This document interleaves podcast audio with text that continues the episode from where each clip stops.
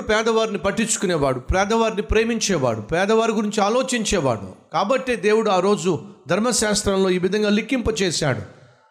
మీరు మీ పంటలు బాగా పండించినప్పుడు పేదవారిని జ్ఞాపకం చేసుకోండి. వారికి కావలసిన కొంత ఆహారాన్ని మీ పొలములలో విడిచిపెట్టండి అని చెప్పి దేవుడు సెలవిచ్చాడు.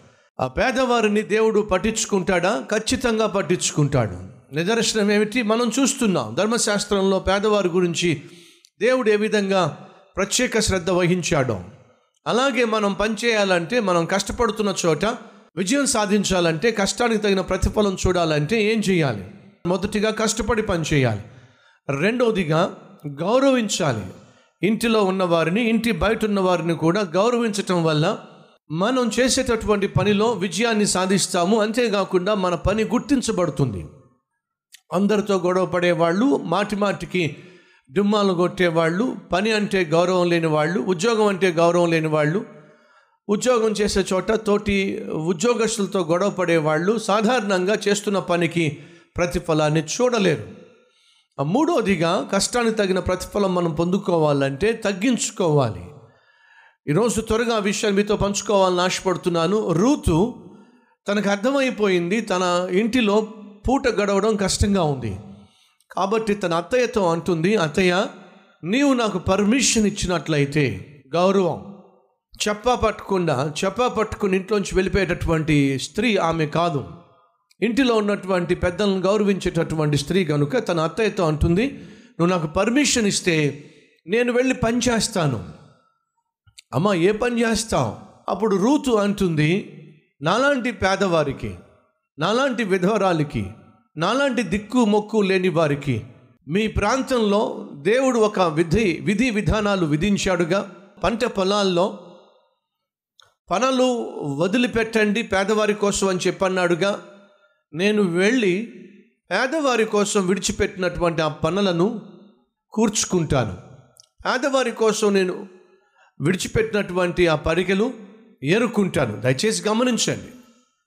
తాను అంటుంది నేను వెళ్ళి విధవరాళ్ళ కోసం పేదవారి కోసం దిక్కులేని వారి కోసం పొలాల్లో విడిచిపెడతారే పనులు విడిచిపెడతారే అదే నేను వేరుకుంటాను అది చాలా దీనత్వంతో కూడిన పని. ఆ విధంగా వెళ్ళి ఏరుకుంటున్నప్పుడు అందరికీ అర్థమవుతుంది ఈ స్త్రీ ఎవరో కానీ దిక్కు మొక్కు లేని స్త్రీ. విధవరాలు పేద స్త్రీ అని అందరూ అనుకుంటారు అని చెప్పి తను నామోషిగా ఫీల్ కాల. తన దేశంలో లేక ఆ దేశంలో తను తను తగ్గించుకోవడానికి తన స్థితి ఏమిటో ఆ స్థితిని బట్టి ఉద్యోగం చేయడానికి తను ఏమాత్రము నామోషి ఫీల్ కాల మనలో చాలామంది ఈ ఉద్యోగం వస్తేనే ఉద్యోగం పొందుకుంటా ఉద్యోగం చేస్తా లేకపోతే మరొక ఉద్యోగం చేయను. మనలో చాలామంది నా దగ్గరకు వచ్చి ప్రార్థన సహాయం కోరుతున్నప్పుడు అంటారు అన్న ప్రార్థన చేయండి నాకు ఎనిమిది సంవత్సరాలుగా ఉద్యోగం లేదు అని అంటారు. ఏ ఉద్యోగం కోసం ప్రార్థన ప్రయత్నం చేస్తున్నా? సెంట్రల్ గవర్నమెంట్ జాబ్ కోసం ప్రయత్నం చేస్తున్నా. గవర్నమెంట్ జాబ్ కోసం ప్రయత్నం చేస్తున్నా. ఆ జాబే నాకు కావాలి. ఎనిమిది సంవత్సరాలుగా జాబ్ లేకుండా అల్లాడిపోతున్నా. ఒక పూట తింటున్నా ఒక పూట తింటున్నా అని చెప్పి సెంట్రల్ గవర్నమెంట్ జాబే కావాలి. గవర్నమెంట్ జాబే కావాలి. అమెరికానే వెళ్ళాలి. ఆస్ట్రేలియానే వెళ్ళాలి. ఇంగ్లాండే వెళ్ళాలి. ఇంకెక్కడ ఉద్యోగాలు లేనట్టుగా మాట్లాడుతూ ఉంటారు? దయచేసి గమనించండి అది మంచి పద్ధతి కాదు. నువ్వు ఆశిస్తున్న ఉద్యోగం ఒకరోజు వస్తుంది. నువ్వు ఆశించే స్థాయి ఒకరోజు వస్తుంది. కానీ ఈరోజు నువ్వు బ్రతకాలి అంటే నువ్వు తినాలి. తినాలి అంటే ఏదో ఒక పని చేయాలి. చిన్న పని అయినా సరే ఆ పని చేయాలి. అది ఆఫీస్ బాయ్ కావచ్చు హోటల్లో ప్లేట్స్ క్లీన్ చేయడం కావచ్చు లేదా ఒక చెప్పుల కంపెనీలో పనిచేయడం కావచ్చు లేదా ఒక లిఫ్ట్ బాయ్గా ఉండడం కావచ్చు. ఊరుకోండన్నా నేను నేను పీజీ చేశాను పిహెచ్డి చేశాను.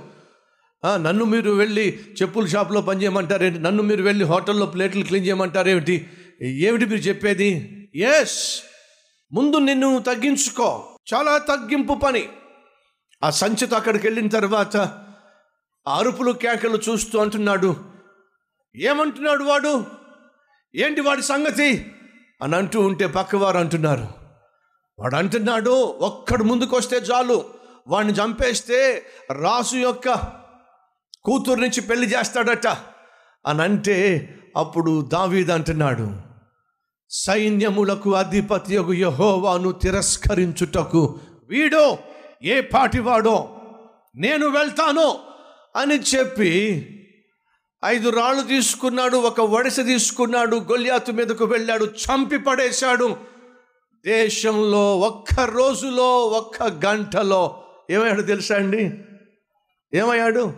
యూరుడిగా లేకపోతే యోధునిగా వీరునిగా శూరునిగా గొప్ప పేరు సంపాదించాడు. సండే స్కూల్లో దావీదు గురించి స్టోరీ చెప్పాలంటే మొట్టమొదటిగా ఏ స్టోరీ చెప్తారు చెప్పండి? దావీదు గొల్లియాత్. సో దావీదు గురించి ప్రపంచంలో అందరికీ తెలుసు. ఎందుకని? గొల్లియాతును చంపాడు. కానీ ఇప్పుడు గొల్లియాతును చంపే అవకాశం కానివ్వండి ప్రపంచ ఫేమస్గా అయ్యే అయ్యేటటువంటి భాగ్యం కానివ్వండి దావీదుకి ఎలా వచ్చిందో తెలుసా మీకు? దావీదు రొట్టె ముక్కలు మోయడానికి సిద్ధపడ్డాడు. తగ్గి తగ్గించుకోవడానికి సిగ్గుపడకండి.